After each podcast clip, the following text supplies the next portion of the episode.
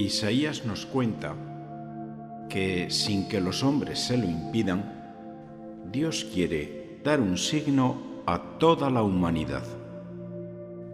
Una mujer virgen dará a luz un hijo y le pondrá por nombre Emmanuel. Y casi 800 años después de anunciar esto, se cumple. Así lo cuenta el Evangelio de San Mateo. María estaba desposada con José y antes de vivir juntos resultó que ella esperaba un hijo por obra del Espíritu Santo. José, su esposo, como era justo y no quería difamarla, decidió repudiarla en secreto.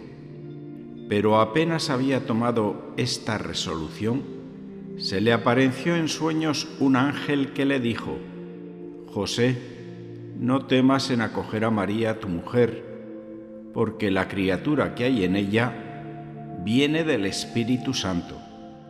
Dará a luz un hijo, y tú le pondrás por nombre Jesús, porque él salvará a su pueblo de sus pecados.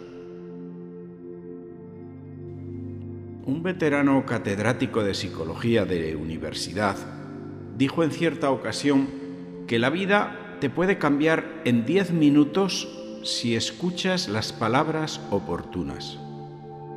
Esto contrasta con nosotros que quizá esperamos grandes discursos llenos de razones para cambiar nuestras vidas y para convertirnos.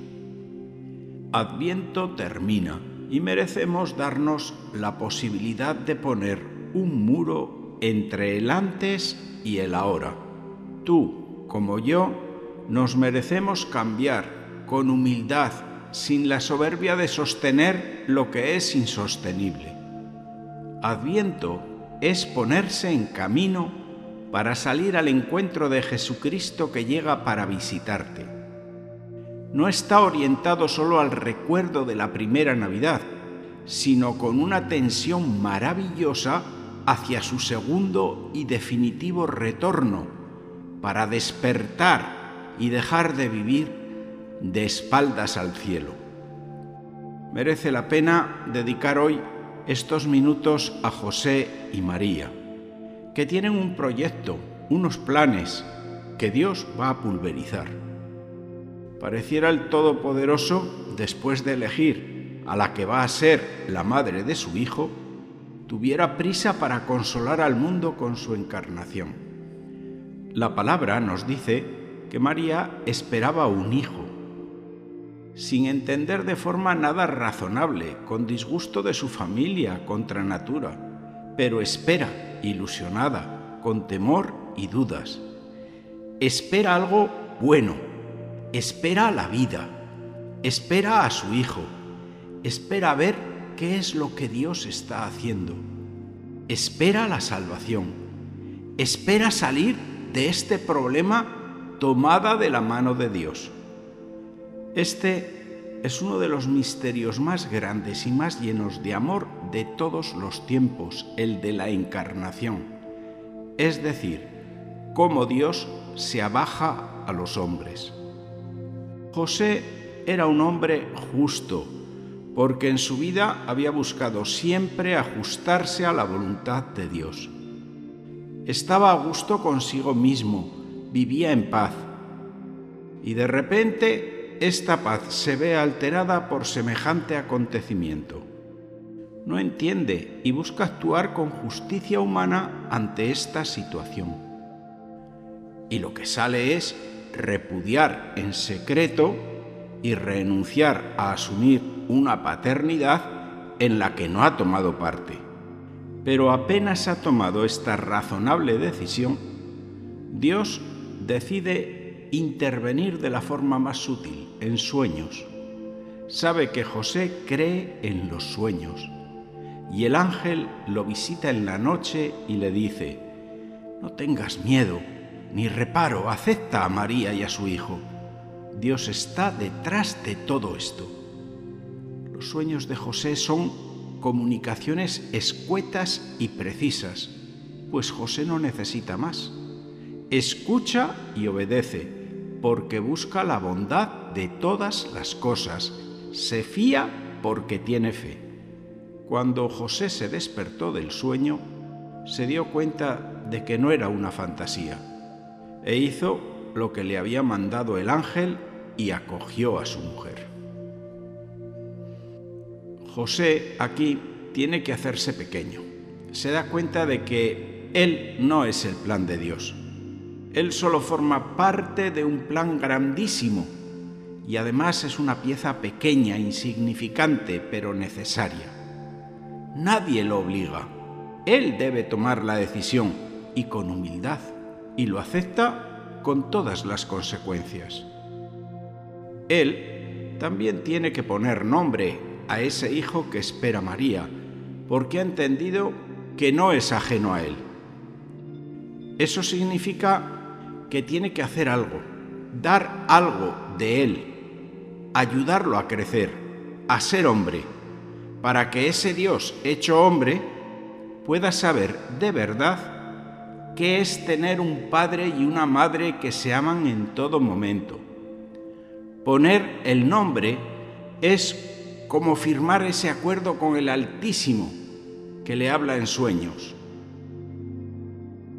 Nos dice el Evangelio que cuando José se despertó, hizo lo que le había mandado el ángel y acogió a su mujer.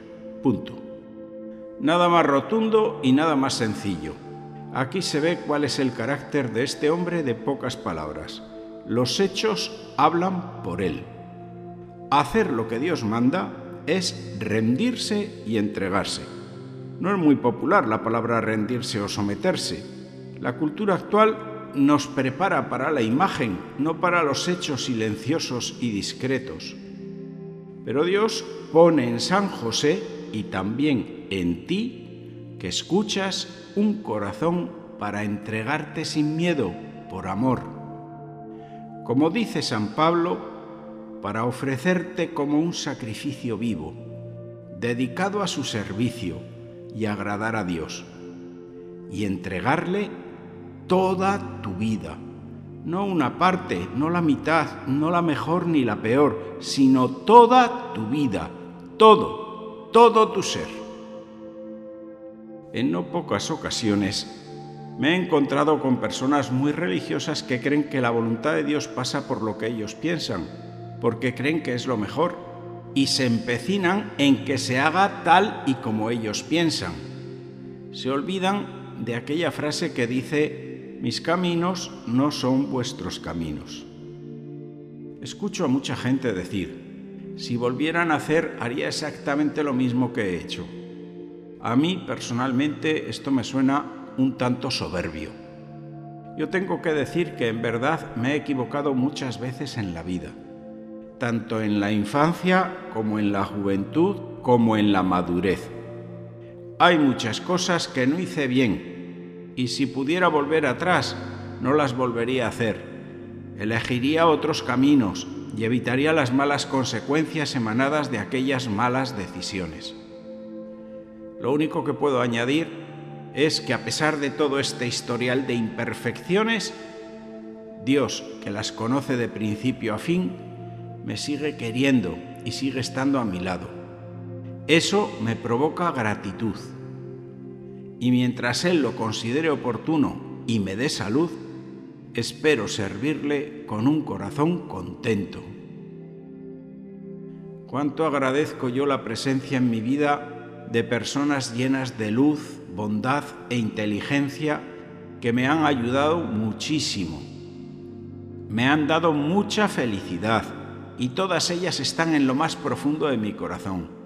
Han sido y son un regalo de Dios. Que Dios ponga en el corazón de todos sueños grandes para entender cuál es su voluntad y nos dé fuerza y audacia para cumplirlas. Con las palabras del Papa Francisco dirigidas a San José, pongo punto final a esta reflexión. Bienaventurado José muéstrate, Padre, también a nosotros y guíanos en el camino de la vida. Concédenos gracia, misericordia y valentía, y defiéndenos de todo mal. Amén.